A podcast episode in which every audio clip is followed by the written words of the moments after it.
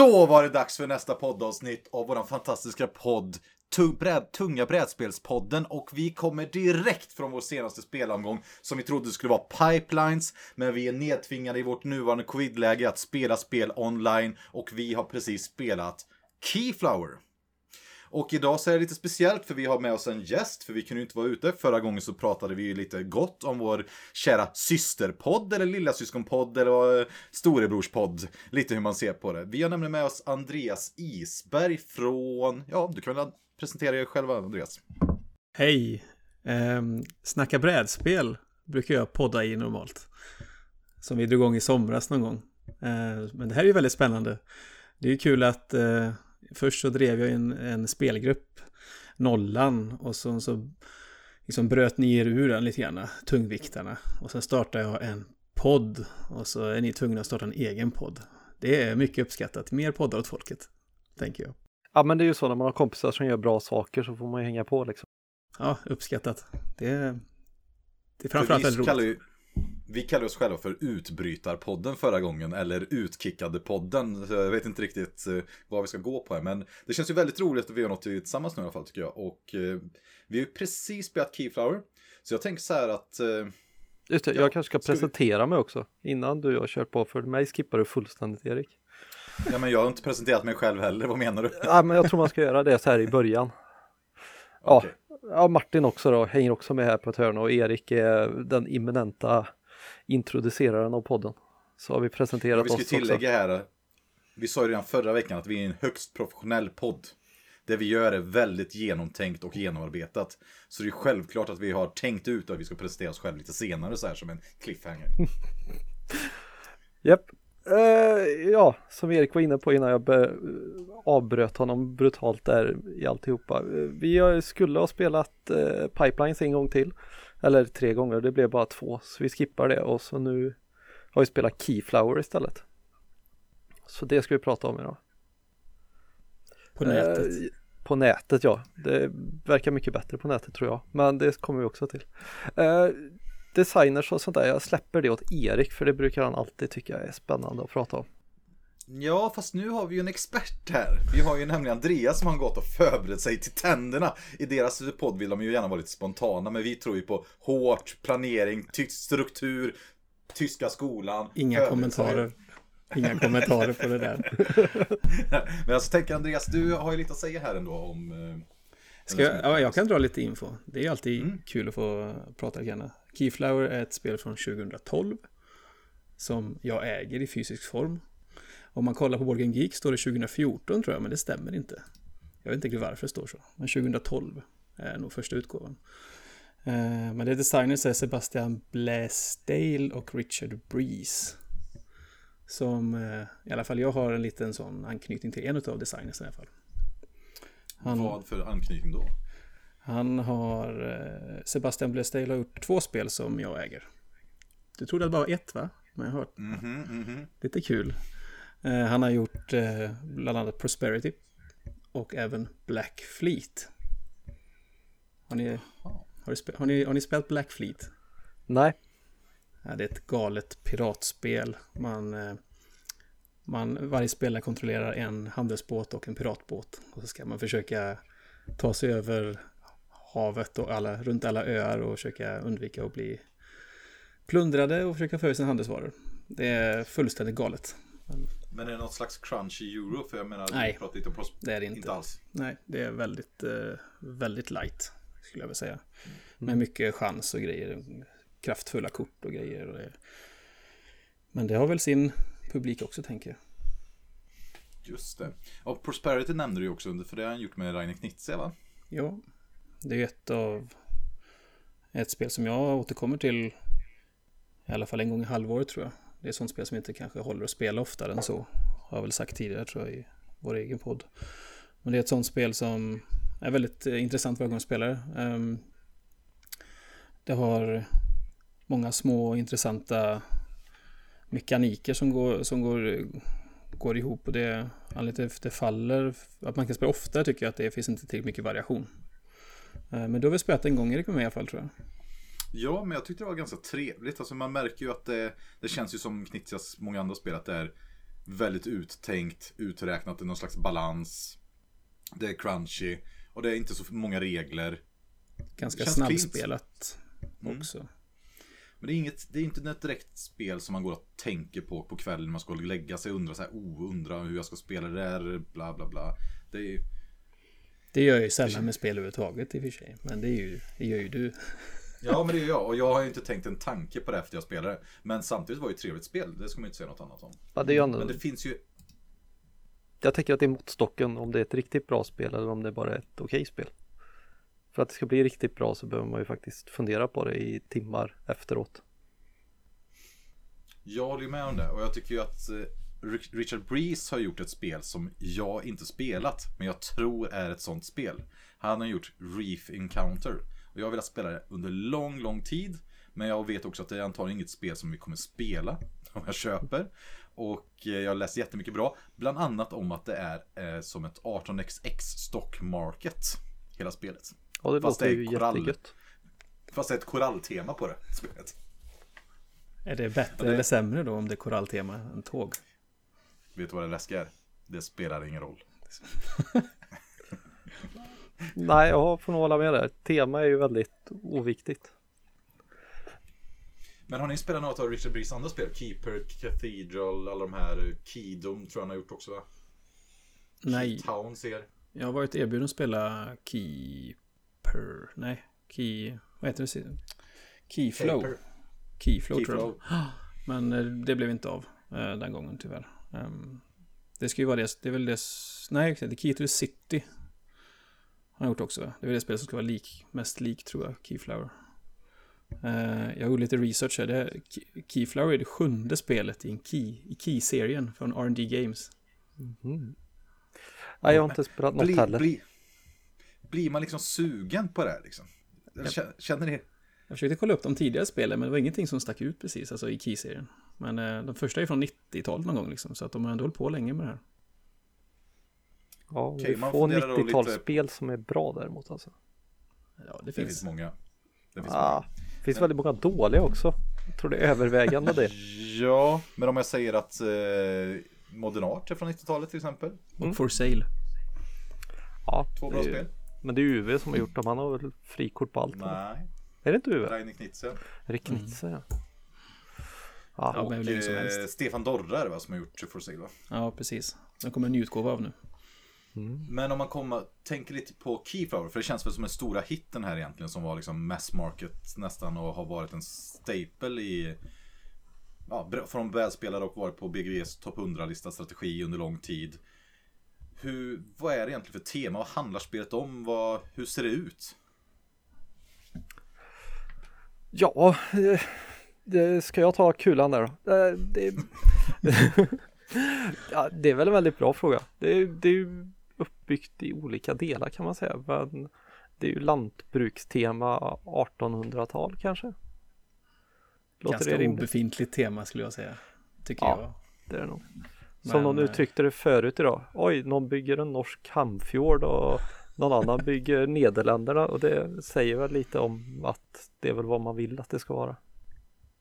Ja men på det sättet är väl temat lite turligt också kan jag säga. För att vi har ju de här problematiska te teman som, som är ganska lika de här som Puerto Rico, Maracaibo. De här som har haft massa trådar på VG som blivit nedstängda, tycker man ju om det. Men där folk verkligen känner sig, ja men liksom har blivit upprörda och känner att det här, varför ska vi ha spela med, att vi har slavhandel i liksom, ska vara något positivt i spel och sånt. Och här är det ju så jäkla tunt tema. Tycker jag. Så att det går knappt att veta. Är det folk som flyttar till ett nytt ställe? Eller är det slavar? Vem utnyttjar den? Ah, ingen aning. Man ser mest bara olika färger.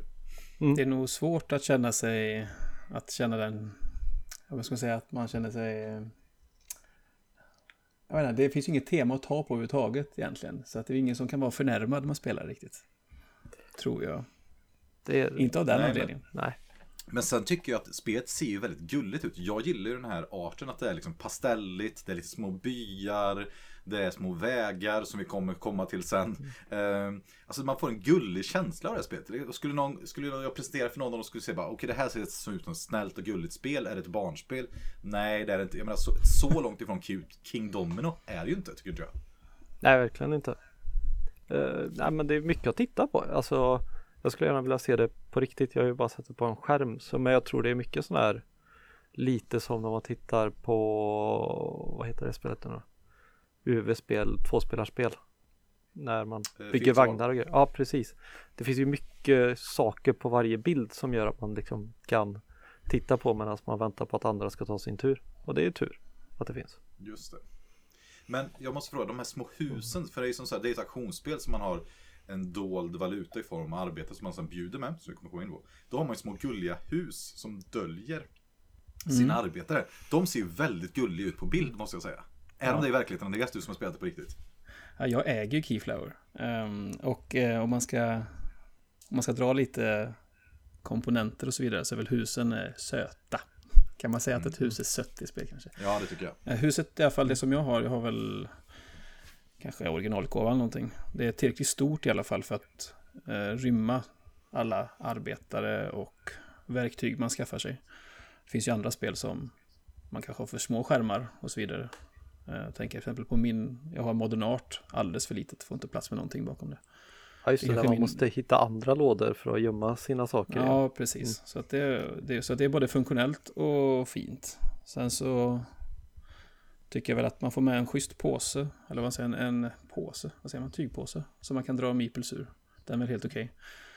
Man kan märka, tycker jag, att det här är ett spel som gjort innan Kickstarter slog igenom.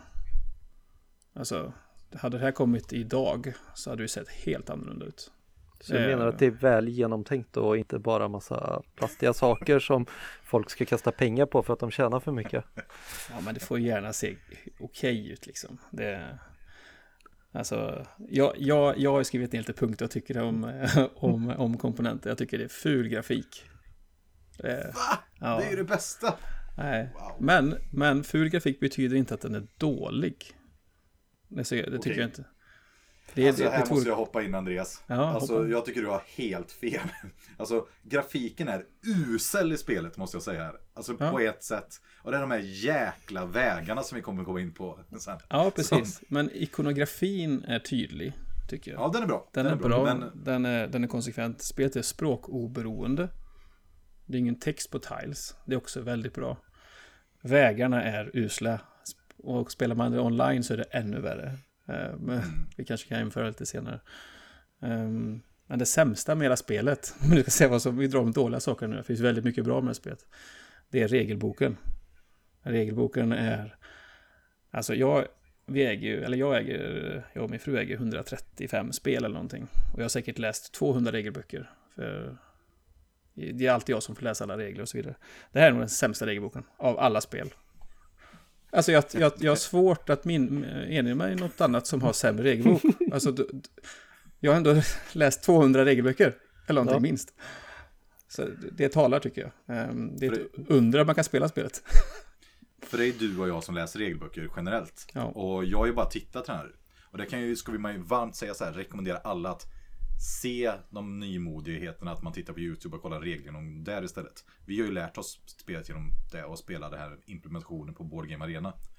Då funkar spelet väldigt bra. Men direkt när man skulle kolla upp några regler i regelboken, Ja. som jag förvisso tror är omskrivna till någon senare version, så är de bedrövliga. Ja, alltså min utgåva så går det inte att kolla i den regelboken. Det vet jag inte. Alltså, det, jag tror, spelet är väl tyskt säkert. Och från början gissar jag på. Och sen så är det översatt till engelska med någon fattig Google Translate. det, nej, det är inte säkert att det är så. Men eh, det, känns, det känns som att det är någon som inte kan, eh, som är så bra på engelska som har skrivit regelboken. fall. Det känns ju som Ehm. att det borde vara bra om det är tyskt för de brukar ändå vara tydliga. Mm, men på Tänker tyska jag. då? Är de bra? Jo, Ja, men, så ja, regelboken på tyska kanske är jättebra. Ja, det vet Ja. jag inte. Jag, Nej men jag fattar vad du menar, för Hansa Teutonica till exempel är ju ett spel som hade ungefär från den här tiden. Och den har ju en tysk regelbok från början som är direkt översatt av någon.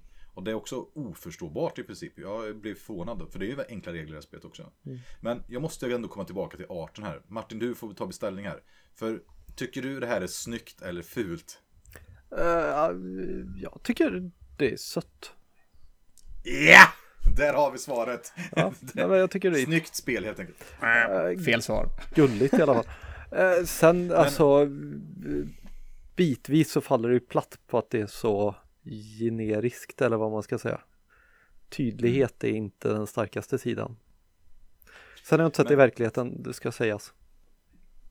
Men det, är ju liksom en klassiker. Har ni sett omslaget till Roads and Boats? Sp- Splotters eh, kända spel Mm. som har en stor åsna och lite gäss och sen en mysig by. Det är ju sånt. När det skulle komma en reprint på det här var ju väldigt många bara snälla gör om eh, liksom förpackningen. Och jag känner bara så här, är det en ny förpackning tänker jag inte köpa det. Nej men du gillar, du är ju, jag vet inte. Vi är i olika skolor nu tror jag. Jag, vet, jag, eh, jag gillar Du när spelet en- bling. Typ en dataanimerad eh, som typ i Smartphone Inc-sidan. Den är ju, Ja, är tycker fan, jag, fantastisk. fruktansvärd jämförelse alltså. Men, men det är ju smaken. Så. Ja, ni ligger ju väldigt olika spektrum där. Du gillar ju typ grå, brunskala Erik liksom. Ja. Ja, gärna inte någon ljusare färg än pastell liksom. I min podd så, i Snacka brädspel, så anklagar de andra mig för att jag gillar bara spel som är brunt i. Så att eh, jag, jag är, alltså på, om man på, på, på en skala är jag nog inte så himla långt åt blinghållet egentligen, men av oss tre kanske är det. Men Ma- Martin, om vi tänker så här, du, för oss två är ju det här med tema estetik inte kanske viktigast. Jag tänker ju mekaniker är ju det generellt som brukar intressera oss. Vad, skulle inte du kunna summera, liksom, vad är det man gör egentligen med det här spelet? För vi har pratat nu om liksom, temat, men vad är det man faktiskt gör i spelet? Ja, men det är väl tre huvudmoment kan man väl säga. Det ena är ju eh, klassisk work replacement. Ställ en gubbe, få resurser, se glad ut. Det andra är någon form av budgivning där du köper brickorna där du kan göra saker på. Och det tredje är att bygga din hemby eller stad eller vad det nu är. Och allt det där faller ihop på något sätt. Så det är väl liksom tre huvudmomenten i det hela kan man säga. Sen är allting dolt i vad du har, hur många arbetare du har. Men hur sitter liksom eh, aktionsdelen och worker placement-delen ihop? Är det som två helt separata faser eller hur, hur funkar det? Ja, man använder dem samt, eller alltså man har en handling per varv man kör. Och då kan man välja om man antingen vill aktivera en ruta, klassisk work replacement, eller om man vill buda på rutan.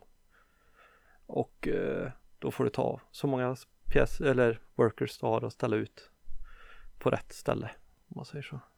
Sen finns det ju en tredje element till då, att du har resurser också, för vissa saker kostar ju att uppgradera och sådär. Så det finns ju vanliga resurser, stenar och sånt där. Sen finns det en andra resurs som är verktyg av olika slag och så har du ja, workers. Det är lite intressant att, eh, tycker jag, att, det är en, man kombinerar, att man kombinerar worker placement och aktion, aktionsdelen i en fas. Och sen det sista du beskrev, alltså när man, man, bygger, sin, man bygger sin stad i en egen fas i spelet. Mm. Eh, efter alla passat ur. Ehm, och, men det är inte, för, för mig är det inte riktigt vanlig worker placement. Utan jag, jag, jag tycker att det känns lite mer som en non-blocking worker placement. Alltså man hindrar inte de andra. Ehm, för mig när jag tänker på worker placement så tänker jag typ Agricola eller Caverna. Man ställer sig i vägen för någon, verkligen. Och sen så har man nekat den. Det är inte riktigt så här. Men eh, det blir dyrare för de andra. Och inte bara det, även färgen på arbeten du sätter ut först. Så måste man Mm. följa färg. Ehm, men det finns ju lite andra spel som har det också. Som, eh, som, jag, som jag tycker är bra. Liksom. Alltså jag, man kan lite jämföra kanske med Marco Polo. Har ju worker placement. Som inte är blockerande på de flesta ställena. Där blir det dyrare för alla andra som kommer efteråt. Um, ett spel som man har spelat heter Automania. Där man bygger bilar. Ehm, där har man sån bumpmekanik istället. Eh, så att om jag kan sätta ut eh, arbetare på en, på en handling och sen kan du sätta ut, du måste sätta ut fler arbetare än jag har satt ut. Men jag får tillbaka mina arbetare och så kan jag återanvända dem. Och det finns ju många fler spel som har det också. Eh, så att, Ja, för det som jag tycker är intressant här på något sätt, att vi har ju spelat Madeira i vår spelgrupp innan, som vi hade lite mix, blandade känslor om helt enkelt. Och där tyckte, var jag väldigt, väldigt kritisk mot just den här, att man inte blockerar varandra när man spelar på flera spelare, utan att den, man tar bort så mycket spänning i spelet. Eller tension som vi brukar prata på brädspelsspråk. Men det jag tycker att de har löst det så vackert här är att just den här, när det är ens tur, du ska, det man egentligen gör är att man färgtingar ju en bricka. Det första man gör. Antingen genom att aktivera den eller att bjuda, bjuda på den.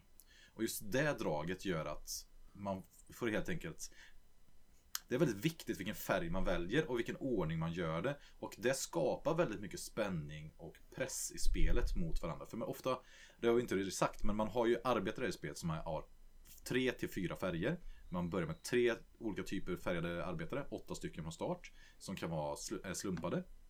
Man kan sen få en fjärde färg genom att köpa in vissa brickor eller aktivera olika brickor. Och just den här liksom spänningen att jag ska bjuda på en färg och sen välja vilken färg det är mot den personen som jag tror eventuellt skulle kunna bjuda över mig och fundera på vilken färg är bäst för mig kontra den andra etc. Och det tycker jag lägger till den här spänningen varje gång man sätter ut sin arbetare även om man inte blir blockerad. Fast du kan ju ändå blockera i det här spelet för du får ju max då sex arbetare på varje bricka. Så, och för den blir en dyrare för varje gång den aktiveras så ställer du ut tre så måste nästa ställa ut fyra och det får den inte så då har du blockerat den till ett ganska högt pris. Så det finns ju ändå där, om du verkligen vill göra någonting som ingen annan ska få göra så kan du göra det. Jag tycker jo, att det är en schysst liksom, eh, mix av det liksom. De har hamnat helt, helt rätt. Jag tycker att worker placement-delen är, liksom, är intressant i spelet. Det, mm. finns, det finns spel som worker placement där det, det inte är så intressant. Men eh, här har de ändå lyckats med det, tycker jag. Ehm, jag vet att, ja, för... jag vet att uh, Uves nya spel, Haller Tau, som, uh, som släpptes nu i Essen, det har ju också non-blocking. Uh, där kan varje ruta aktiveras tre gånger och bli dyrare. Men det finns ingen färg, alltså man har inga färger där, så jag har inte spelat det spelet än. Jag hoppas få spela det snart. Um, och då undrar jag liksom hur intressant den delen är då. Jag tycker det, det ger väldigt mycket extra krydda till det här spelet att man har olika färger. Ja, för men är inte det här modern spelfilosofi? Alltså att man ska, man, för alla har ju suttit där och tänkt så här, okej okay, nu ska jag ställa mig på och köpa eller uppgradera hela mitt hus och det kommer bli så jädra bra, jag kommer få massa poäng och sen kommer jag köpa den andra byggnaden och sen ställer sig någon där precis innan och man bara nej, hela mitt spel förstördes, bla bla bla. Jag tycker ju det är en vacker sak när det händer i worker placement. Men jag tror att väldigt, väldigt många blir så här, oj nej, hela allting jag sparat till förstördes och det var jätteledsamt. Och jag tror att i moderna spel vill man undvika det. Jag tycker det är det som känns så friskt här, att det är något som du säger, det är ändå en blandning. Man kan liksom, betalar man mycket så får man vad man vill ha, oftast. Mm. Men det är dyrt. Det kan ju vara bra att säga också, alla saker som man har aktiverat, den som vinner den rutan får tillbaka de arbetarna som står på rutan. Så det, ibland kan man ju säga att jag aktiverar en ruta för tre dagar för att jag vill vara själv på den och sen bjuder jag in den till mig. Då får jag ju tillbaka de tre jag redan har bjudit. Så rutan blir billigare att bjuda på eller hur man nu vrider och vänder på den. Men det är en otroligt härlig mekanik tycker jag för det kan göra vissa rutor väldigt mycket mer intressanta än vad kanske grundrutan är just auktionsfasen så är det ju den som vinner en auktion, där är ju arbetarna borta liksom. Men worker placement är de ju inte nödvändigtvis borta, precis som du beskriver då. Jag kan aktivera saker i min egen stad, men jag kan, och då får jag tillbaka en runda, men jag kan aktivera saker i Eriks stad. Och då får han de arbetarna. Vilket är otroligt finurligt liksom. Och det är ett ständigt avvägande då. Hur man ska placera de här till exempel så kanske jag vet att Erik, han har, eller jag tror att Erik inte har så många röda arbetare. Till exempel. Då kan jag gå in och aktivera en av hans nyckelbyggnader i hans stad med en röd gubbe. Och det innebär att vill han aktivera den så måste han ju följa färg i sin egen stad. Och han kanske inte har röda. Det är fascinerande. Uh, undrar hur spelet hade varit ifall man visste exakt hur många arbetare motståndaren hade. Det är någonting som jag kommer att ha en viss kritik mot i det här spelet. Att jag har sett att det finns en variant där man spelar med alla, alla, sy, eller vad ska man säga, alla arbetare som är vetbara för någon annan är synliga. Men alla man drar i påsen är dolda. Och det är en sån eh, variant som de säger ska ge liksom lite mer strategi till spelet och inte bara bli taktiskt. För det är när vi spelar, för det här är ett spel som man spelar två till sex personer.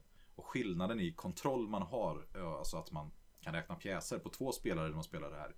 Då tror jag man måste vet, tänka, vet, ha koll på alla pjäser, vilka alla arbetare motståndaren har för att ha chans om man ska spela på hög nivå. Men om vi spelar sex personer då är det ju väldigt svårt att veta vad alla har. Eh, men då är det en lösning för att det skulle bli lite mer strategiskt. Jag tror själv att jag skulle föredra den varianten. Det... Vad tycker ni om den här liksom dolda infon? Ja, jag, jag gillar det. Jag, jag, tycker det är skönt att gå på lite magkänsla och inte tänka igenom exakt allt hela tiden. Eh, sen spelar vi mycket 18x6 annars och där är det ju verkligen kan man räkna ut allt och Excel-ark och allt det här. Så jag tycker det är lite avslappnande. Sen har vi provat andra spel som Indonesia med perfekt information och med dold information. Spelet blev ju hur platt och tråkigt som helst med perfekt information. Jag spelar ja, ju liksom hellre Monopol. Det säger ju liksom en del. Mm. Ja. Ja, men Indonesia är ju ett sånt, det är ju ett splotterspel igen som är ett auktionsspel där man kan ta över varandras, eller man kan slå ihop olika bolag. Och den som bjuder in det nya bolaget får bolaget. Vilket betyder att om Martin och Andreas har ett bolag och jag slår ihop dem, kan jag göra. Bjuder jag högst bud så får jag det nya bolaget. Och där är det ganska spännande hur mycket pengar folk har. Alltså man sitter på tårna. Och det är väl egentligen det här jag vill prata lite om. Hur känns egentligen det här spelet man spelar? Alltså, är det, vi pratade lite om eh, liksom, tension eh, förut. Är det mycket spänning i det här spelet? Ja, man... Eh, Alltså jag, jag gillar ju spel där man får vara lite i en skyddad verkstad. Alltså det, det är skönt att spela en typ av spel. Liksom, det, är, det är socialt, man sitter med bord, det är multiplayer solitär, passar mig hyfsat bra liksom. Uh, det här spelet är ju inte så, men det är också väldigt spännande. För att uh, Alltså, vad fort någon gör någonting, bara så, jag måste bara, vad, vad, vad gjorde du liksom? Vad, vad, vad händer nu? Det är ju inte, det är ju väldigt många spel som man inte bryr sig så mycket liksom. Man bygger sin egen motor och sen så drar man igång den och så försöker man, den som byggt bäst motor och så är det lite interaktion hit och dit och så alla haft det trevligt. Här vet jag inte om folk har alltid så trevligt. Det kan ju, stenhårt kan det här vara liksom. Det passar ju, passar er mycket bättre än vad det passar mig tycker jag. Men eh, det är, det är spännande. Det är nog det bästa ordet jag kan säga i spelet. Spännande. Jag har inte spelat tillräckligt mycket tycker jag för att säga vad jag tycker om det ordentligt. Men det är spännande i alla fall. Och jag spelar gärna igen. Typ så kan man säga. Ja, det är just det där med att eh, man vill ju veta vad de andra gör och börjar man känna att man vill titta på telefonen då spelar man nog fel spel tror jag. Eller i alla fall ja, jag vill nog också ha det där lite mer cutthroat-aktiga. Inte för att det här är så elakt, det är ganska snällt tycker jag lite mysigt elakt om man nu kan uttrycka sig så. Det är viktigt vad alla andra gör och så men det är inte så att man känner ångesten riktigt stiga någon gång under spelet. Alltså, jag tycker, jag har ju pratat förut om mitt schacktest liksom att om någon, man spelar schack och någon person ställer ut sin pjäs och man känner bara släpp den, släpp den, släpp den, kom igen, släpp den, ska jag liksom släpp den bara, jag vill att ska, du ska göra ditt drag, det ska bli min tur. Men att man är så jädra på och intresserad av vad motståndarens drag är. Och den känslan tycker jag Andreas att du beskriver så bra. För jag får precis samma känsla. Jag så många gånger bara, jag vill inte titta på skärmen. Bara. Jag vill inte se vart de ställer ut. Låt det bara bli jag så jag kan trigga den här byggnaden i någon annan stad eller min egen stad. Eller bjuda det här extra budet som jag har kommit på. Och det... För mig är det precis vad jag vill ha i ett spel känslomässigt. Jag, alltså jag, är ju, jag spelar brädspel för att vara där och jag vill spela dem mot andra spelare. Och jag känner verkligen så här, gud vad jag spelar mot er. Alltså jag spelar nästan ingenting mot spelet. Jag spelar bara mot er. Och det är liksom, det är ni som påverkar vilka drag jag kan göra. Och den delen, jag tycker den, jag förstår verkligen om man inte uppskattar det. Men den finns här. Det är så spännande. Från första pjäs till sista i spelet. Och bara en sån sak att man kan passa. Det är ju mm. magiskt i det här spelet tycker jag. Alltså man bara så här, myspass. För när alla passat, då slutar den, den rundan. Man spelar fyra runder. Det är fyra årstider sägs det. Men det är fyra runder. Och efter det så är det en huvudscoring. Så då kan man bara så här, som sitt andra drag i spelet, bara passa för man tycker, ja, ser rätt bra ut, passar alla så går vi över till nästa runda. Nej, jag, jag älskar det alltså. Den, den känslan. Eller typ det här med, man kan göra små, små handlingar så här. Klassiskt vi spelade förut. Första rundan så budade alla. Förutom Erik som budade två på en tile. Och sen så gick det några varv och sen passade någon och sen så gått runt och sen så la jag till. Jag bara höjde budet på en bricka med en till. Så låg två där. Alltså. Då var någon av dem tvungen att buda tre. Alltså är, man sitter där bara så här, oh, hoppas ingen. Och det blir dyrt för annan om man vill ta över den här då liksom. Och så, det, ja. Ehm, men det, och det, det är en, sen, är, sen varvas ju det liksom med att man, det är någon form av jag vet inte vad man, ska, vad man kallar det, men när man, när man, i kortspel så är det en hand management. Man, del, man har en hand och man måste hantera sin hand med sina kort liksom. Här är det fast med arbetare istället. Alltså det, det är ju där spelet ligger framför allt liksom. Man får en, man får ju slump, åtta slumpade arbetare i början. Jag vet inte om man får minst en av varje kanske någonting. Eller om det var åtta helt slump, jag har ingen aning. Sen är det ju inte slump någonting. Om du inte väljer att aktivera en byggnad som ger dig slumpade arbetare. Sen är det ju, och du kan ju styra väldigt mycket. Till exempel när vi spelade eh, nyligen så eh, jag fick massa blåa arbetare av Martin och sen så använde jag dem senare i min egen stad. Så jag hade så mycket blåa arbetare i hela spelet liksom och kunde styra spelet lite grann med de blåa arbetarna. Men jag var ju väldigt kort på de andra och det var svårt att hänga med då. Det, var, ja, det, det är intressant liksom. Eh, jag vet inte vad man kallar det. Meeple management. Det är ett nytt ord kanske. Mm. Men ja, det resurserna i det här spelet tycker jag är ganska, de löser sig. De har jag liksom aldrig riktigt varit orolig över och tyckt att de var jobbiga. Men och när någon sätter en röd och man inte har några röda och man kan inte ens vara med i budgivningen den, ja, den känslan hårt. är bra alltså. Det är så ett spel ska vara. Men, men sen är det ju även det här att om, om, om jag har lagt till exempel, jag har budat två, eller Martin du budar en gul på en tile och så budar jag två. Mm. Då kan du flytta din gubbe sen till en annan bricka. Ja. ja det är genialiskt liksom. Det är, och börja bjuda på en ny eller flytta till och aktivera en eh, stad eller en, en, plats i en stad och så vidare. Det är många, många små saker. Det är ofta man lägger ut en bara för att hoppas att andra ska buda över. Man kan flytta runt och så vidare. Det är, det är mycket manipulation, tror jag. Jag tror att spelar man här mycket så tror jag det är där spelet ligger helt. Alltså försöka tvinga andra att spendera för många arbetare hela tiden. Mm. Det tror jag också är en väldigt eh. viktig del. Att just tvinga någon att ställa den där extra för att det ska gå vägen liksom. Ja, jag kan säga så här, jag, jag, jag hade när vi, när vi spelade nyligen då, så byggde jag, jag skaffade två byggnader som jag uppgraderade ganska snabbt. Som var så här lukrativa, gå dit. Och jag uppgraderade dem och så visste jag att när jag uppgraderade, jag använde en handling för att uppgradera min tile, eller ja, och, och så hade jag inte tingat en färg på den innan. Jag tänkte att nu är det någon annan som kommer gå dit och få lite resurser, men jag får meeples. så jag liksom, och då plötsligt så fick jag ett litet influx av uh, meeples till, till mitt, så jag fick mer då i nästa runda. Jag, jag vet inte, det är små, små saker, sen vet jag inte om det var hur värt det var, men det kändes väldigt, det var en skön känsla liksom att få de andra att spendera arbetena i min stad. Och det är ju väldigt tydligt när vi spelat det här. Jag har spelat det fem, sju gånger eller någonting. Och en som vi spelat med några gånger nu är Henrik. Han har ju en helt annan syn på det här spelet. Han tycker att det handlar om resurserna. Han ser ju väldigt många under spelomgången att det, han har så lite resurser och han triggar ändå många andra byggnader i andra städer för just resurser. Och vi har ju tagit en sån här, eh, räknat hur många arbetare vi har in i sista rundan varje gång. Och han mm. brukar ligga på minst antal. Sen så kommer han in, har han inte vunnit med det. Men han har absolut inte kommit sist heller. Så det är ju någon slags lite med, det finns någon trade-off där ändå hur effektiv man blir på att använda sina arbetare. Men eh, ja, det ligger verkligen mycket i de här budgivningarna och även hur just det här att när ens tur för mig går tankeprocessen så här. Okej, okay, jag vill vinna de här tilesen eller de här andra tilesen så länge jag får dem tillräckligt billigt. Jag kommer sätta ut två gula.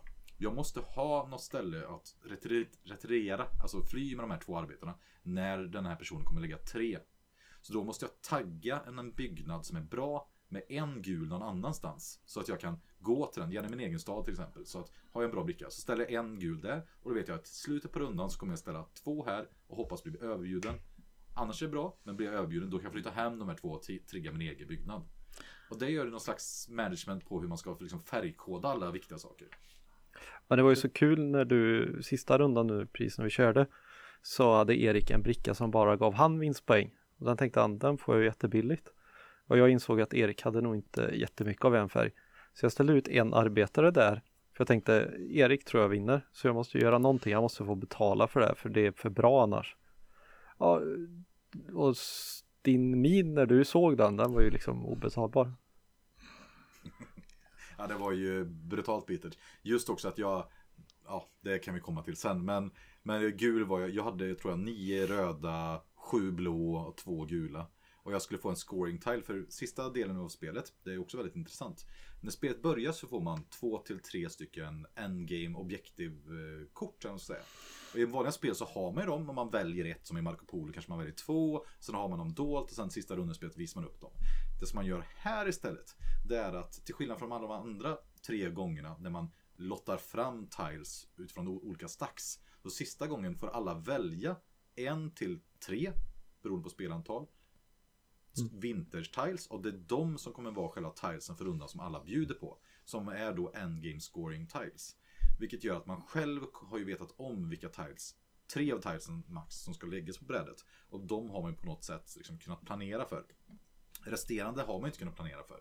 Mm. Det gör, tycker jag, ja, men det är intressant. Vad tycker ni om eh, den här halvjämnda, uppflippade objektiv scoring mekaniken? Jag tycker det är kul att ha någonting att jobba emot eh, från början. Man får i alla fall någon form av riktlinje för spelet. Är ju ganska eh, man ska ju säga det att det slumpas ut brickor i olika de olika årstiderna så det blir ju inte alltid samma brickor man kan aktivera eller bjuda på. Så det gör det också lite svårt att säga bara, men idag ska jag köra stenstrategin eller uh, arbetarstrategin utan man måste liksom anpassa sig vad som dyker upp av vad de andra gör självklart. Så det gör det också ändå att man har någonstans, ja men jag har de här två som vi kan gå emot i slutet. Så man har något hum om, så kanske man inte landar där. Så... Jag är ju väldigt förtjust i det här med att ha mål att jobba mot. Jag tycker det är de flesta spel, alltså de flesta spel som har det tyck, brukar jag tycka bra om. Och det kan vara liksom till exempel ett spel som Wingspan. Det är ju väldigt olikt detta. Men då har du liksom bonuskort som du i början väljer något utav. Du får eh, några stycken att välja på. Och det sätter liksom, då kan du liksom börja bygga en liten strategi eller vad ska nu kalla det då mot det.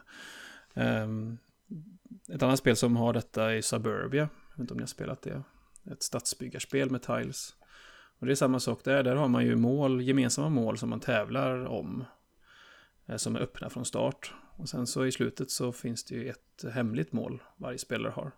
Också väldigt eh, bra. Jag tycker det är bra av flera anledningar. Det är spännande att se om man kan lyckas med det. Men även det, det, det ger en hint, en riktning åt spelare. Jag tycker att det är bra. Det gör att ny, nya spelare, folk som inte så mycket, kan, man kan säga så här, om du inte vet vad du ska göra så kan du försöka bygga så att du kan maximera en av de här eller två av de här.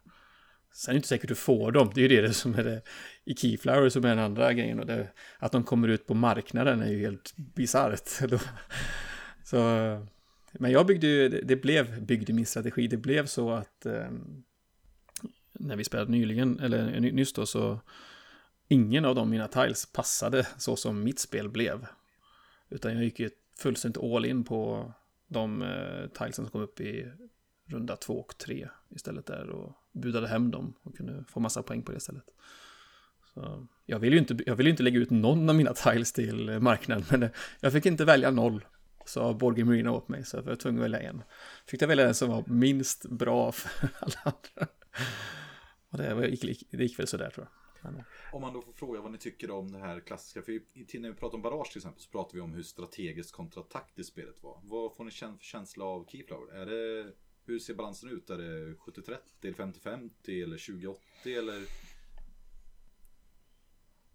Jag tycker, jag har inte spelat så många. Men jag uppskattar att det, det, det känns ganska taktiskt. Det är mycket liksom lur och rackarspel och man får göra det bästa av situationen och så vidare. Jag, jag tycker det och det, jag kommer, det är nog så jag kommer välja att spela det här spelet tror jag. När jag spelar det. Um, nu blev det så att jag fick en, hittade en strategi eller någonting i runda tre där. Försökte jag hantera och ha mina gubbar för det. Men jag, för mig så är det, det kanske 50-50, jag vet inte riktigt. Men det, det, är tillräckligt mycket taktiska element för mig då. Eh, jag är inte, jag är inte, jag är inte den spelare som tycker det är kul att till exempel liksom i GVT eller någonting, Great Western Trail, där man kan analysera brädet från början och säga att det här är nog den bästa optimala starten. Jag har ingen aning. Alltså, jag gillar inte, jag orkar inte sitta och analysera spelet så, utan jag vill liksom känna på det under spelets gång. Du sa ju precis ändå att du gillar det här att ta objektiv och som jobba mot. Jag menar, till ett spel som Marco Polo. Det känns ju verkligen som, okej okay, du får ett objektiv kvar, du måste typ bestämma vilken väg du ska gå när du väljer dem. Mm. Och sen får man knata på liksom. Det, för, det, för mig känns det som att man, då har man den, liksom, den grundläggande stratten. Sen får man göra lite taktiska saker under tiden. Men jag tycker här Keyflower för mig är ju, jag håller med dig om att jag tycker, jag tror att man kan, att man nog vill spela med en strategi om att använda sin egna, någon av sina egna tiles. Men att taktiken är nästan överordnad hela tiden. För att du behöver vara med och ta de erbjudanden som finns. Billiga tiles som är, är alltid bra att bygga runt. Tror mm. jag. Jag tror att det är kanske är 80-20 eller någonting till taktiskt mot strategiskt. Ja. ja, det kanske är så. Du har ju spelat lite mer. Men, eh, men, jag... men däremot så tycker jag ofta i det här spelet som att man är så här. När du väl har köpt en tile så kanske du behöver planera vad du ska göra nästa runda och kanske till och med rundan efter. Som till exempel, jag, jag kan ta det sen när vi pratar lite strategier. Eh, men eh, ja. Ja, jag är nog inne där. där. 80-20 eller 70-30. Det handlar om att övervinna slag. Eller varje strid och inte kriget får man nog hoppas att det gick bra på. Så. Eh, ja, jag hade tre tiles som jag planerade från från starten alla var skitkassa när det var färdigt för jag förlorade två av de viktiga kamperna om två av de rutorna under spelet för att det var någon som prioriterade dem högre eller hade chans att ta dem så det, mina var ju så här jättekassa bara. Sen tycker jag det är spännande. Ja, vad tycker ni om? Jag vill bara säga en ja, till sak om det här med sluttilesen där. Nu går jag kanske in lite in i taktik men är det värt att sätta ut en eller tre? För tre kan ju vara värt att då blir det mer rutor som folk kommer vilja bjuda på. har jag bara en så kanske du får slåss för mycket om den. Ja, det är spännande också det här. Alla val är svåra val. Jag tycker att vi gör våran programpunkt. För vi har ju sagt att i våran podd så vill vi ha en podd som dels pratar om det här spelet utifrån folk som inte har spelat det.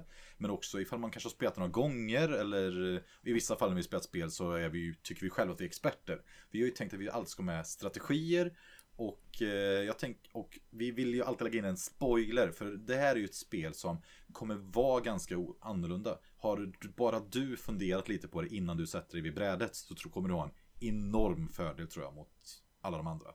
Så vi gör en anti-spoiler här. Vill man inte höra något av våra genialiska taktiker och strategier Då hoppar man förbi några minuter Jag tänker inte säga när Vi kanske, vi kanske lägger en hint i programbeskrivningen Men eh, så, ska vi prata lite strategi och taktik är det någon, Martin, jag känner dig manad. Har du några grund, finns det några grundstrategier i det här spelet? Eller vad är det viktiga liksom? Vad ska man tänka på? Ja men Andreas förut när vi körde den gjorde ju en sån. Det finns ju en där man får tre vinstpoäng eller två vinstpoäng för varje typ av resurs man sätter på en ruta. Och så finns det andra rutor som producerar tre utav dem för en aktivering och den har ju alltid kommit ett eller två när vi har spelat. Så jag ska inte säga det för att vi kan spelet men den har ju varit en utav toppgrejerna så Får man den för sig själv och ingen bråkar med den så blir den ju snuskigt bra. Men den är ju lätt att bryta skulle jag säga. Det räcker ju bara med att någon... Och det gjorde ingen. Nej. Nej men det räcker ju bara att någon och... sätter fel färg liksom. Uh, Sätter en grön på Om man inte har gröna då är det liksom Ja där försvann 18 vinstpoäng på en runda liksom och då kommer jag direkt ta den här referensen vi hade till Great Western Trail här som vi pratade om förut. Jag tänker att den här eh, strategin som Andreas har är väldigt bra just för att det är lätt att förstå vad man ska göra. Alltså alla de här andra strategierna som vi kommer prata om som jag har lite hum om. De är liksom kräver att man förstår spelet, man förstår värdena. Men att, liksom att ställa sig och börja spamma ut en resurs och sen flytta dem till en annan bricka. Inga, ingen no offense Andreas, men det krävs inte ett geni för att komma på att det ger poäng. Det är ju liksom, jag tror att det kommer nog alltid vara en bra strategi om ingen stoppar den och om ingen annan får ihop sitt spel. Mm. Skulle jag säga så här att är det alltid en vinnande strategi, då tror jag att spelet är kast. Ja, och det, det, det har det ju inte varit för den har ju inte alltid vunnit i våra matcher, även när han har fått gått uh, obesegrad eller orörd eller vad man ska säga. Uh, men, det, det, det lite... finns ju flera sätt man kan förstöra den strategin. Det hade ju räckt att någon runt bordet hade gett sig in och bråkat lite med mina, med mina tiles. Hade jag inte fått ihop det. Jag fick ihop eh, 14 stycken, jag vet inte vad det är, svarta resurser. Vad det nu är. Eh, järn, kol kanske, jag vet inte. Och varje blev värd tre poäng för den stod på en uppgraderad någonting, vad det nu var. Temat, jag vet inte vad det var. Um, ehm, 42 poäng, jag fick ju totalt 70 poäng, så det var ju mer än hälften av mina slutpoäng totalt sett.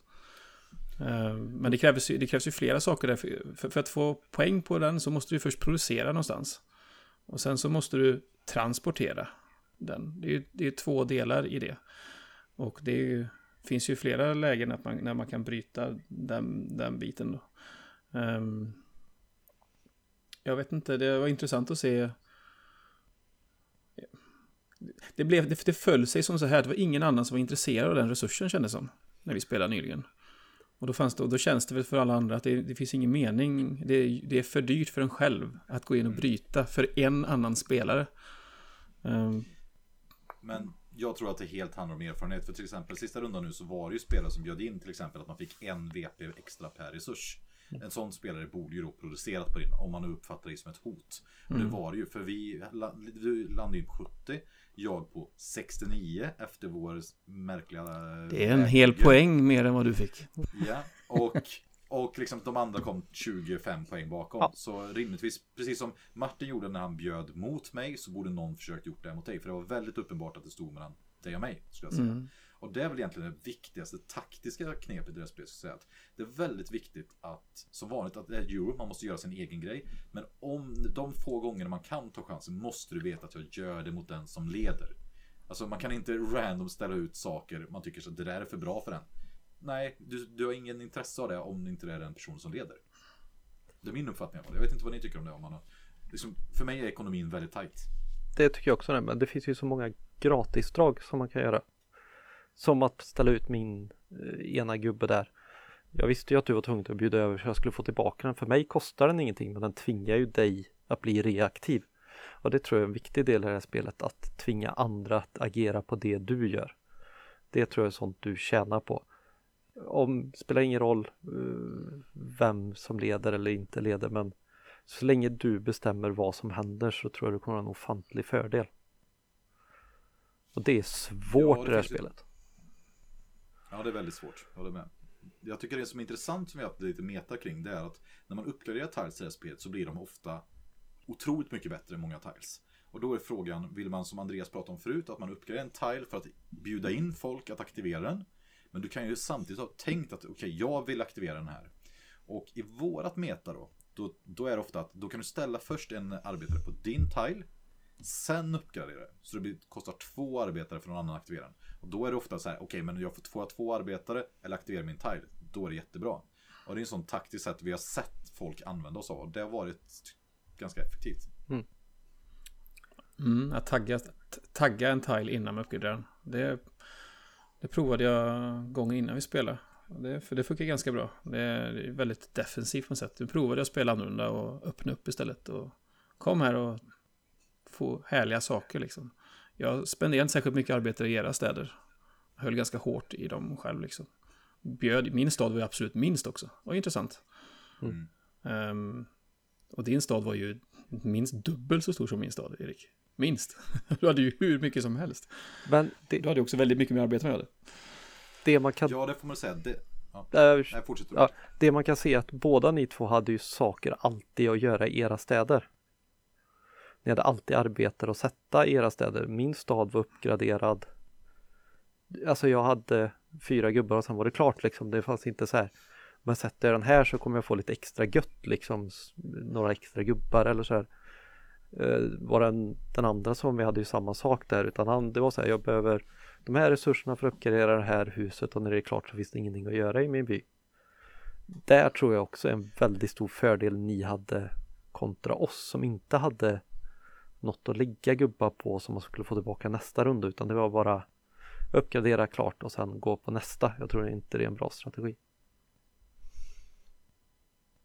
Nej, jag håller helt med. Alltså, jag, för mig är det en stor del att om jag nu bjuder till exempel två arbetare på en tile.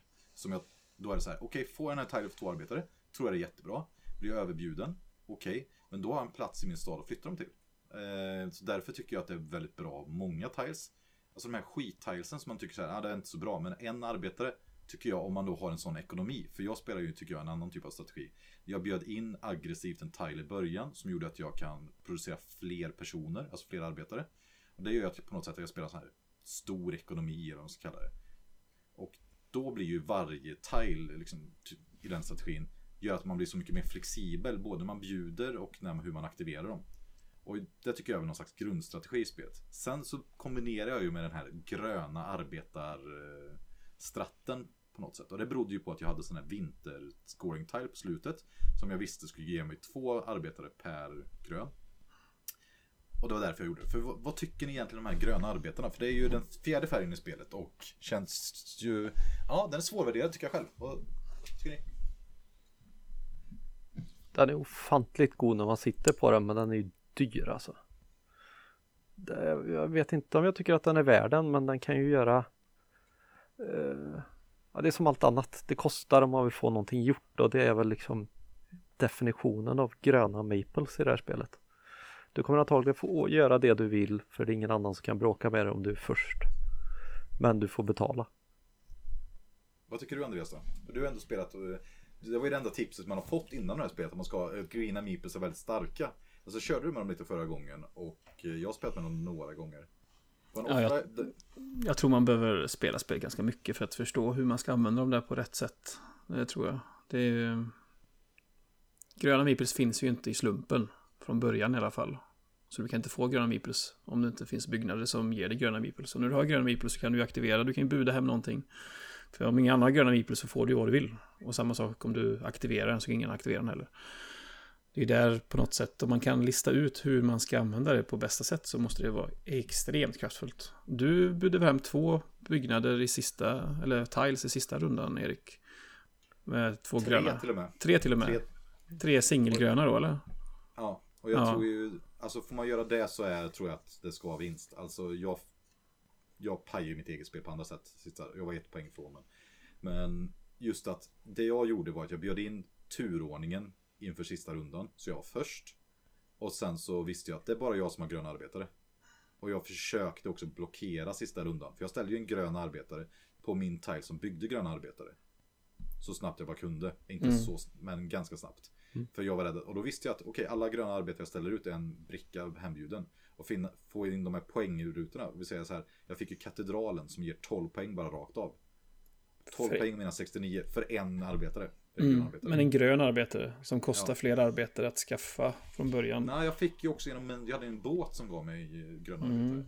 Men generellt så, jag hade ju uppgraderat min ställe också som gör att jag fick, de, vad ska jag säga, jag tvättade mina arbetare. Jag bytte två mot två. Mm. Mot men, två gröna. Jag tror att enda sättet man kan använda de gröna arbetare är ju dels om man har en sån här scoring tile där man vet att man kommer få poäng i slutet av spelet för dem. För då fick man två poäng styck. Men också då för att kunna blockera och vinna budgivningar. Men jag tror inte man har råd att liksom strössla med dem. Det har jag testat, det gick åt helskotta kan jag säga. Mm. Och när jag spelade sist med gröna så vet jag, tyckte det var jättekul att liksom få gröna gubbar, men jag visste inte hur jag skulle använda dem ordentligt. Det, som jag sa, jag tror att man måste kunna spelet ordentligt. Det, det är nog för avancerade spelare tror jag ordentligt. Men det är ett kul inslag i spelet, måste jag säga. Att det finns. Alltså att det finns en sån som är krångligare att få tag på sen som det, det är också en krydda till spelet. Men eh, spelet kanske funkar bra utan det också. Utan gröna helt, kanske. Vet inte. Vad säger du om turordningen då i spelet? Hur ska man, eh, för jag menar om man tänker sådana spel som vi brukar gilla som Fusion Magnet, Bress. Alla de här spelen har ju så otroligt mycket med turordningar. Hur, hur ser ni på den här? För den är ju ändå, man kan bjuda på den varje omgång. Den är där hela tiden. Den som är först får välja båt, som får man, ja, ja ni vet. Jag, jag, jag, jag, kan börja. Jag tycker att eh, jag tycker turordningen är viktig, men jag gillar inte hur turordningen är, alltså hur den bestäms. Jag, alltså, jag gillar inte att turordningen blir runt bordet. Jag vill alltid att den som sitter innan mig ska vinna den. För då blir jag tvåa ut. Det är skönt att komma ut tidigt i en runda utan att ha gjort någonting för det. Och det är det, och jag gillar inte det jag gillar inte några ah, worker placement-spel överhuvudtaget som har den mekaniken. Jag tycker det är mycket bättre när det finns en smart, ett smartare sätt att uh, fördela uh, turer runt bordet. Den behöver inte vara runt bordet, det kan vara hur som helst. Men att den är lite mer den som passar ut först eller någonting. Eller den som har minst poäng eller något annat uh, kreativt. Jag tycker inte, speciellt på många spelare, de har fem, sex stycken och så råkar den personen till, vad blir det, till vänster om det då, vinna. Eller råkar, men han bjuder hem den så blir du sist nästa runda. Och kanske i första och andra rundan kan det inte spela en stor roll i turordningen. Jag tyckte den var jätteviktig i sista. Alltså i slutet där. Jag, Att vara ut tidigt tycker jag är jätteviktigt. Jag vet inte vad ni tycker, men det... Du, jag tyckte du sa att det inte var så viktigt med turordningen, att det inte spelar stor roll. Jag vet inte, jag... Först ut och tagga byggnader med färger alltså. Får man säga att det var jag också då som hade ledade budet på turordningen. Mm. Ursäkta. men, nej, men jag tycker att turordningen, hur viktig den är beror på vilka båtar som finns som fyller på arbetarna. Vissa runder är ju superviktiga. Alltså turordningen utav buda tycker jag i vissa rundor är skitviktig. Ofta bra. Inför sista rundan är den ju otroligt viktig. Alltså jag tror att vara först inför sista rundan är superviktigt tror jag. För att ta hem spelet. För just att jag menar, har en Wintertile som du har spenderat hela spelet på och sen ska du lägga ut den och hoppas att ingen bjuder in den. Jag menar, när jag mötte Martin till exempel så hade jag en som gav fem poäng för varje en av varje resurs jag hade, alltså sten, järn, eh, trä. Fem poäng för varje. Den gav mig 52 poäng eller något i den stilen. Jag visste att Martin hade blå arbetare, jag hade röda. Okej, jag blev först, jag bjöd en röd. Och det var det hem, då var den hemma liksom. Utan den starten så får, får inte jag 50 poäng. Då bjuder Martin på den. Vad säger du Martin? Ja, det jag tänkte säga är ju att det är ju egentligen två budgivningar vi pratar om här samtidigt.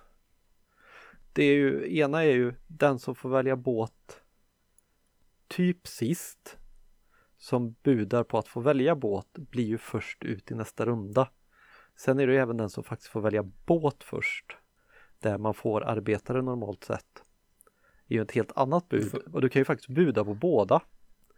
Och vinner du båda så blir du ju starting player och får välja båt först men det blir jättedyrt. Så jag tycker de någonstans har lite försökt kompensera för att vara först ska inte vara superbäst för du blir ju nästan aldrig Du kommer ju realistiskt sett aldrig vara först och få välja båt först. Och det här är kanske någonting vi kan prata om i, när vi ska liksom säga lite vad vi tycker om spelet. Men jag funderar på, har vi någon, för jag har lite till att säga här just om turordningen. Men har vi något mer om strategi eller taktik eller någonting här som man tycker är viktigt att tänka på när man spelar? Är det jag... hålla i sina arbetare kanske? Mm. Försöka alltid trigga sina egna grejer. Aldrig bjuda mycket. Det... Spela Tving... tight. Tvinga andra att uh, buda är väl ett sätt att försöka spela spelet. Jag tror att det är också väldigt svårt när man inte kan spelet. Det är svårt att värdera hur mycket man ska buda och så vidare. Om man ska buda, budar man en eller budar man två eller budar man till och med tre. Uh, jag vet att vi spelade förra gången så, inte nu då, men förra gången spelade så gick jag ut hårt och budade två gröna eller någonting sista rundan. Jag visste det fanns fler som hade gröna. Men det var antagligen alldeles för mycket då, eller tre gröna till och med. Så jag tror att man kan... Det, mm. det jag vill säga också om Svårt. budgivningen, det beror nog också lite på hur man har tvättat sina färger. Har man brett med färger, eh, alltså typ lika mycket av varje, då är nog inte ordningen vart du börjar så viktig. Men har du bara två färger utav fyra då blir det jätteviktigt att ingen lägger fel färg på den rutan du faktiskt har jobbat emot. Då blir ju budgivningen ofantligt viktig. Så jag tror man kan, jag tror den kan vara bland det viktigaste i spelet till att vara det mest orelevanta i spelet. Mm, ja, intressant. Det stämmer nog att det är så. Det är, för mig blev turordningen väldigt viktig i slutet och jag kom ändå sist ut men det var, det var ingen som jag hade lite variation på mina, på mina gubbar i och för sig, men eh, jag hade inte kunnat aktivera det. Ni, ni, ni budar ju i sista rundan, då börjar ni buda på de här tilesen för att buda hem dem. Jag taggade mina, mina egna byggnader med rätt färger så jag kunde aktivera dem. Mm. Det var det viktigaste för mig liksom. Men du och jag hade ju helt eh, lika situation fast helt annorlunda. Du behövde tagga alla dina byggnader. Jag behövde lägga ett bud varje gång på en scoring tile. För varje ja. var den enda gröna. Varje mm. bud jag la på var en vin, ett vinnande bud. Och varje, ja. de gav typ 10 12 poäng varje bricka bjöd in. Det var ju något däremellan. De, det var de andra som inte tog sitt ansvar. Precis. Och hela den biten. Vad tycker vi om Keyflower? Det är frågan. Och jag tänker så här. Martin får vara först ut. Jag vill att du säger först två bra saker och något negativt om det här spelet. Ja, men det är ju ett sånt här spel som jag har gått och tänkt på efteråt för att det är så mycket olika element som gör det spännande. Budgivningen, aktiveringen, hur mycket ska jag betala? Alltså det är bra komponenter som flyter ihop. Hade de varit för sig själva så hade det nog fallerat men det är liksom eh, Det bygger på varandra till någonting som fungerar riktigt bra. Um, vad ska man mer säga? Uh, jag gillar ju aktioner, alltså det är ju bland det bästa och det sämsta jag vet i spel så jag vill nog lyfta det. För det kan vara så äckligt jobbigt att veta vad andra sitter på men det är det som gör det riktigt roligt också. Och tycker du liksom att det här är ett bra aktionsspel? Är det här ett av de bästa aktionsspelen med själva aktionsdelen? Eller hur ser du liksom på den i jämförelse med Indonesia eller Estates eller Modern Art eller RA eller alla de här vi spelat? Ja men de är ju rå, rena aktionsspel. Det här gör att det blir lite lagom. Eh, det går, orkar spela i en timma. Modern Art spelar du på 20 minuter och så kanske du spelar det tre gånger istället. Alltså, eh, jag tycker det är lagom mycket för spelet och det varierar spelupplevelsen ganska mycket. Jag tror det gör att man inte tröttnar på det lika fort. För hade det varit ett rent work replacement så tror jag det hade fallit ganska platt. Ja, uh, negat är, finns det något med... Negativt är ju arten, alltså tydligheten på vägarna och att det är så ofantligt viktigt hur du la första brickan eh, en timma senare fallerar hela dina planer för att du inte tittar tillräckligt noga. Sånt eh, är bara kast. Kan du inte gå in lite djupare på hur förbannade vi blir av det här? För jag blir upprörd på den här delen av spelet alltså. Ja, jag tror jag tar det bättre än dig i alla fall. Men eh, saken är att vägarna, det, det är ju åttasidiga kanter och oktagoner som man... Nej, nej, nej, nej, nej, jag måste avbryta det här.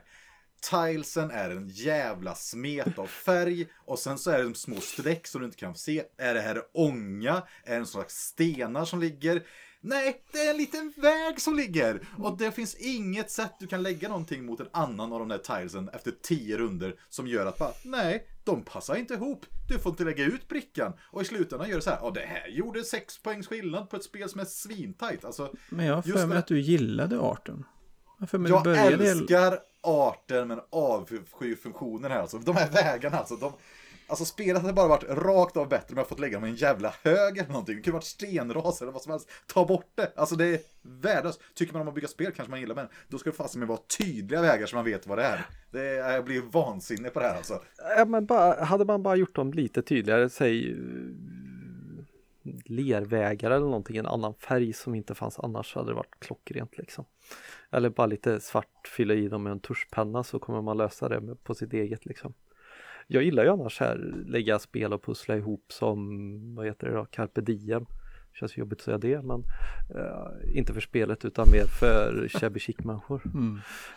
Men andra sådana spel är ju kul liksom. Uh, Mad King Ludwig, det är ju liksom lättare spel jag gillar annars. Jag, jag gillar själva pusslandet men där är det så svårt att se vad jag har gjort. Det blir, ja, frustrerande. Okej. Vad ser du Andreas då? Vad tycker du är bäst med spelet kontra sämst? Jag tänker börja på det som är sämst då. För att vi pratar om att de mekanikerna i spelet. Du berättade du berättade så bra förut Martin om att det är worker placement och tile placement och aktion, aktionering.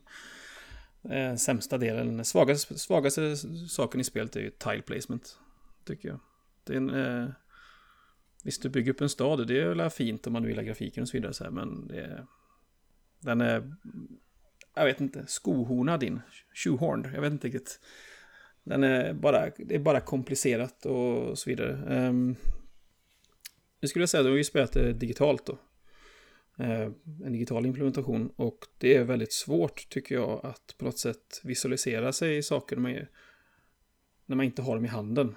Det är väldigt svårt att förstå på en bricka att se hur den kopplar ihop med övriga saker. För allting är bara på en skärm. Det är svårt, även om du kan snurra på den i lite uigt, så är det väldigt svårt att få en känsla för hur den passar in. Eh, den här biten är säkert mycket bättre, eller minns jag tror jag är bättre i verkligheten. Där man kan ha en tile och vrida och känna lite grann och klämma lite grann. Men den passar här och så vidare och, och så. Ehm, men eh, sen är ju spelet mycket bättre digitalt än IRL skulle jag vilja säga. Det som är svårt i verkligheten jag spelat det, men det var flera år sedan. Vi har inte spelat lika mycket spel på den tiden, men då tycker jag att det största, ett av de stora problemen i spelet är att det är svårt att se vad de andra håller på med. För man sitter, man har varsin stad framför sig. Ett stort bord, tänker sex personer. Hur ska du kunna ha koll på vad de andra har i sina städer? Det är nästan helt omöjligt. Det har man ju, det problemet är ju borta när man spelar online tycker jag. Det är väldigt enkelt att se hur alla städer ser ut. Sen tycker jag väl att det är ganska plottrigt digitalt. Alltså det är en schysst... Det är, det är bra att man kan spela spelet snabbt. Vi spelade spelet på, vad var vi, fyra personer va? På en timma och tio minuter ungefär. Vi, um, och då var ju två av de långsammaste typ i våran spelgrupp med också. Mm, jag är långsammast. Mm, tror jag. Näst, kanske. tror jag. jag ja, ja, visst. Jag skulle kunna spela spelet fyra gånger samtidigt som Andreas spelade en, tror jag. Men, eh, men jag har ju väldigt trevligt också. Jag gillar, spel. jag gillar ju att spela spel, kanske inte du gör. Uh, jag vet inte.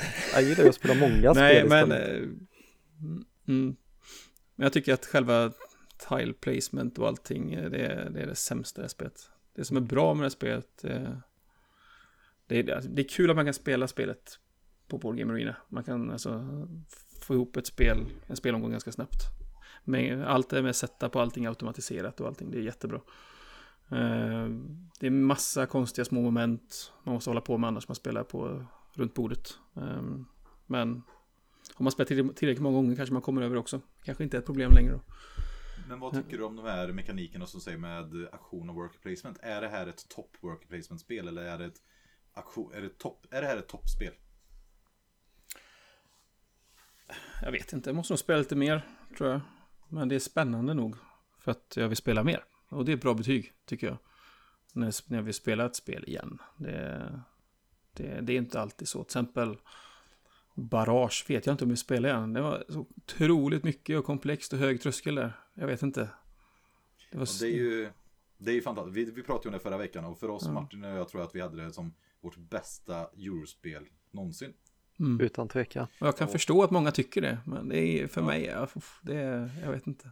Och jag tror att generellt så tror jag nog att jag skulle rekommendera Barrage till fler personer än jag rekommenderade Keyflower.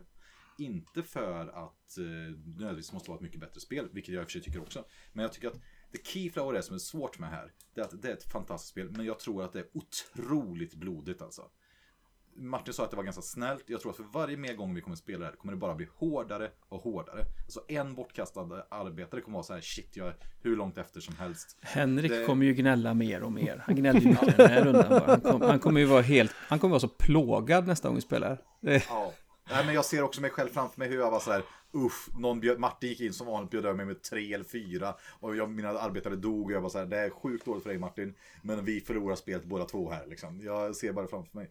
Men för mig är spelet, jag tycker att det här spelet har flow. Jag tycker det här är, det är fantastiskt. Så vi var sex spelare och spelade med personer som spelade för första gången. Sex spelare och vi spelade, då tog de evigt med tid, men det, spelet flöt ändå på. Och även nu idag när vi spelade fyra personer, det spelet är ju liksom pang, pang, pang, pang, pang, ny tur, ny tur, ny tur, ny tur, hela tiden. Och det är ju alla de här svettiga valen också, varenda gång ens tur. Alltså, alltså så, så mycket spänning och så mycket liksom, ja, men glädje och liksom frustration i ett och samma förpackning när man spelar. Man är ju på hela tiden. Det... Precis som Martin, ett spel där man kollar på sin telefon. Det här händer ju inte, utan här är man ju 100% på. Förutom typ den lilla sekunden när man kommer till tide placementen som vi var inne på. Andreas, du såg den. Jag såg den också av just den anledningen att flytet i spelet, det bara dör. Alla, speciellt Boarding Arena, då är det så här, okej, okay, jag kan inte ens titta på de här tre tilesen samtidigt, hur de ska placeras. Utan bara, du ska sitta och titta, alla sitter på sin egen by, skitointressant, ingen tycker det är spännande, ingen tycker mm. de gör något bra, alla vill bara undvika att göra något dåligt. Och sen upptäcker du tre, fyra runder efteråt att, ah men det var ett kast, okej, okay, eller det var bra, okej, okay, det spelar mig ingen roll.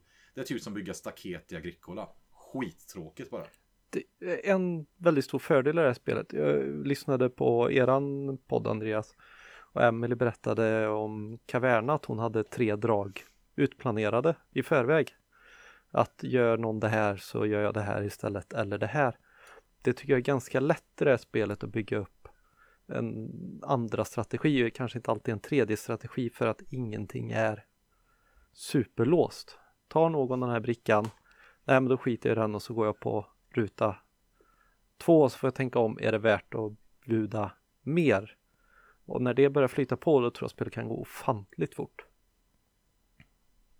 Ja, jag tror att jag spelade på 30 minuter på två alltså. När jag spelade på Boardgame Arena. Eller om det var 20 minuter. Och då tog jag majoriteten av tiden. För jag spelade mot någon riktigt luttrad person som eh, bara totalt krossade Alltså det var, ja, det var ju en fröjd. Men okej, okay, vi behöver gå ont om tid. Om ni skulle ta och säga vem, vem rekommenderar ni det här spelet till? För personligen tror jag att för mig kommer det här vara ett topp 20-spel. Men jag skulle inte rekommendera det till alla. Hur ser ni på det? Vilka skulle ni vilja rekommendera det här spelet till? Men jag tror det är två olika läger av det här spelet. Jag tror antingen, tänk dig lite schack. Man kan spela det med folk för att det är kul att spela schack och alla har någon uppfattning om hur schack fungerar och sådär och så blir man lite bättre gemensamt. Eller så kan man ju spela schack alltså på riktigt eh, tävlingsschack liksom och med tidtagarur och sådär. Eh, första alternativet, jag tror det här skulle kunna funka med familjen om något år. Eh, resten av min familj är också brädspelare skulle sägas men eh, jag tror det skulle kunna gå hem där och sen spela det här kompetitivt med kompisar som tunga brädspelsgruppen till exempel när varje drag och varje gubbe räknas. Jag tror man får nog räkna in det i två olika läger. Tänker jag. Ena som gillar Wingspank skulle liksom, kunna gilla det. Ett... Det är för alla man. Jag tror det. är för alla. Som alltså... gillar tyngre, mm. lite åt det tyngre hållet. Det är ju inte det lättaste. Jag tror att det är en hög tröskel för att komma in i det här spelet. I alla fall om man spelar det, om du köper spelet och spelar det på runt ett bord. Det är inget spel du köper till din i brädspelsintresserade polare i julklapp liksom. Han skulle aldrig kunna, han skulle aldrig överleva regelboken. Mm. Han skulle inte, han skulle behöva hitta någon video, men inte, inte, inte, inte lätt. Alltså vi har spelat otroligt mycket spel ihop. Vi är, vi är ju bra på att förstå regler och så vidare. Vi greppar ju detta. Tar man sig över den tröskeln, då tror jag också, tror jag vem som helst kan spela det. Jag tror att det, jag tror man, alla kan få behållning av det. Men jag tror att tröskeln, jag tror att tröskeln är lite hög för, för eh, folk som inte spelar lika mycket spel kanske. Det, ska väl sägas att våran podd någonstans, i alla fall min och Eriks idé om den här podden, det är nog att det är idioter som vi som lägger lite för mycket av sin vakna tid på brädspel som kommer lyssna på den. Så, så när jag säger att det fungerar för vem som helst, då menar jag nog någon i som spelar 40, ja, 40 nya spel om året och det är inte konstigt liksom. Ja, jag skulle, jag skulle väl, liksom alla personer som gillar spel som är lite svettiga och mot varandra och hela den här biten måste tänka på vem leder och sånt. Jag skulle utan tveka rekommendera till dem. Det, mitt stora problem är ju att det är strategispel med lite för mycket slump eventuellt för vissa personer. Alltså det här med dold information som man kan komma ihåg. Mm, lite tiles som flippas upp. Det, som jag sa innan, det finns ju en variant där man bara spelar med en viss information eh, eh, dold. Det är de arbeten man får under spelet random. Mm. De är dolda, resten är synliga. Och jag tror att med en sån regel, för det vet jag också finns med genom expansionerna som en officiell variant. Eh, det tror jag skulle göra att jag utan tvekan skulle rekommendera till alla personer. Men jag blev jädrigt sur när hela min spelomgång förstördes av att jag inte drog en gul arbetare av sex möjliga försök. Alltså, det, det jag måste säga, alltså, jag, det är inte ofta jag, jag, blir sur på spel, men det är en av de gångerna jag blir sur på spel. Och det är liksom, för är, man kan ju inte spela med hängslen och livrem, ibland måste man ta en chansning. Och att jag skulle dra en gul av sex stycken möjliga, det var ju dramatiskt dåligt. Det, ja, jag vet inte. Du skulle inte spelat på att uh, det var ju dåligt av dig att välja en sån strategi. Du var tvungen att dra rätt färg liksom. Det var... Men du som är mat- du, ja, jag vet. Alltså, men du som är matematiker, vad är oddsen att man inte drar en på, av sex? Det beror på hur många andra som sitter och hoggar alla gula. Vad? Det vet jag inte. Jag vet inte ja, hur många som Jag visste ju bara att jag hade jättemånga röda. Så det borde ju öka mm. också. Och jag hade jättemånga blå. jag måste ha haft hur otur som helst. Nu blir jag förbannad igen. jag kommer ihåg när du skulle berätta för... första gången om, vad heter det spelet? Uh, det med öltunnor fast utan öltunnor. Um, ja, Breast. precis. Lancashire heter det va? Det med båten. Erik bara, ja. det här är det bästa spelet jag spelat på så länge. Det är så helt underbart. Förutom det här momentet. Jag drog ett fel kort. Det var så dåligt. Fy fan vad hemskt det var. Jag förlorade alltihopa. Hur kan det ens hända? Och sen hade nog Erik en lång utläggning om odds. Jag tror aldrig han har pratat med mig om tidigare eller efter i våran vänskapsrelation än just den gången alltså. Men, att, men, kanske för att avsluta den grejen där. Alltså jag, jag tycker att ju kortare spelen är, så mindre känsligt är det. Tycker jag. Mm. Alltså om spelet tar en timme att spela, spelar väl inte så himla stor roll. Spela en runda till då. Men spelar man ett spel som tar 3-4 timmar och så är det någon, någon konstig slumpsak av någon anledning. ja, då förstår jag att man blir irriterad och frustrerad. Det blir jag också liksom. Mm. Men eh, jag väljer nästan inte att spela den typen av spel i så fall. Och just online så är det, det här är ett timmespel. Eller till en timme, 20, en timme, en kvart, en timme, 20 minuter, en timme, en halvtimme. Och det går att spela från två till sex spelare. Jag tycker det är ett fantastiskt spel. Alltså. Mm. Det är Tumme upp. Verkligen. stor fet tumme upp alltså. Alla som inte har något att göra med ett spelgäng, kolla på en video som förklarar reglerna. Eller Ja. låna en kompis som förklarar det. Då löser man regelboken. Det var så vi gjorde. Det var jättelätt att komma igång. Ko- Kontakta Ja, Erik. Ja men precis. Kommer in en ny spelare. Jag menar vi hade regelgång 10 minuter och folk är med. Ja. Jag tror det är värt att, Och så säger man klassiskt. värt att prova att spela det online före ni faktiskt spelar det fysiskt. För väldigt mycket saker blir så ofantligt tydligt när man spelar det online. Ja, och det var egentligen allting för oss idag. Det är ju som så här att vi nästa gång, vi har ju sagt att vi ska spela ett spel minst tre gånger. Eh, än så länge har vi inte röstat in något, genom något spel. Vi har ju en demokratisk process där vi ska bestämma spel tillsammans. Och eh, det blir intressant att se, men det kommer antagligen vara något som är på Board Game Arena, skulle jag gissa på. Ja, om vi inte lyckas det övertala folk att spela 18xx så blir det ju det. Det hade ju varit en fröjd, men det, ja, vi får se. Och det här var ju, ja, tack så mycket Andreas för att du var med mig och Martin i Tunga brädspelspodden idag. Vi får se om du kommer på återbesök när vi spelar Tack så mycket. annat. Ja, det är... Jag kommer nog säkert spela spel, men ni får kanske dra in någon annan i podden också. Tror jag. Får läsa när, om ni dyker upp i, våra, i våran podd. Vi får dra nytta av varandra tycker jag. Ja, mycket, mycket, dra- mycket, mycket trevligt. Ja, tack så mycket. Ha det gött allihopa. Tack själva.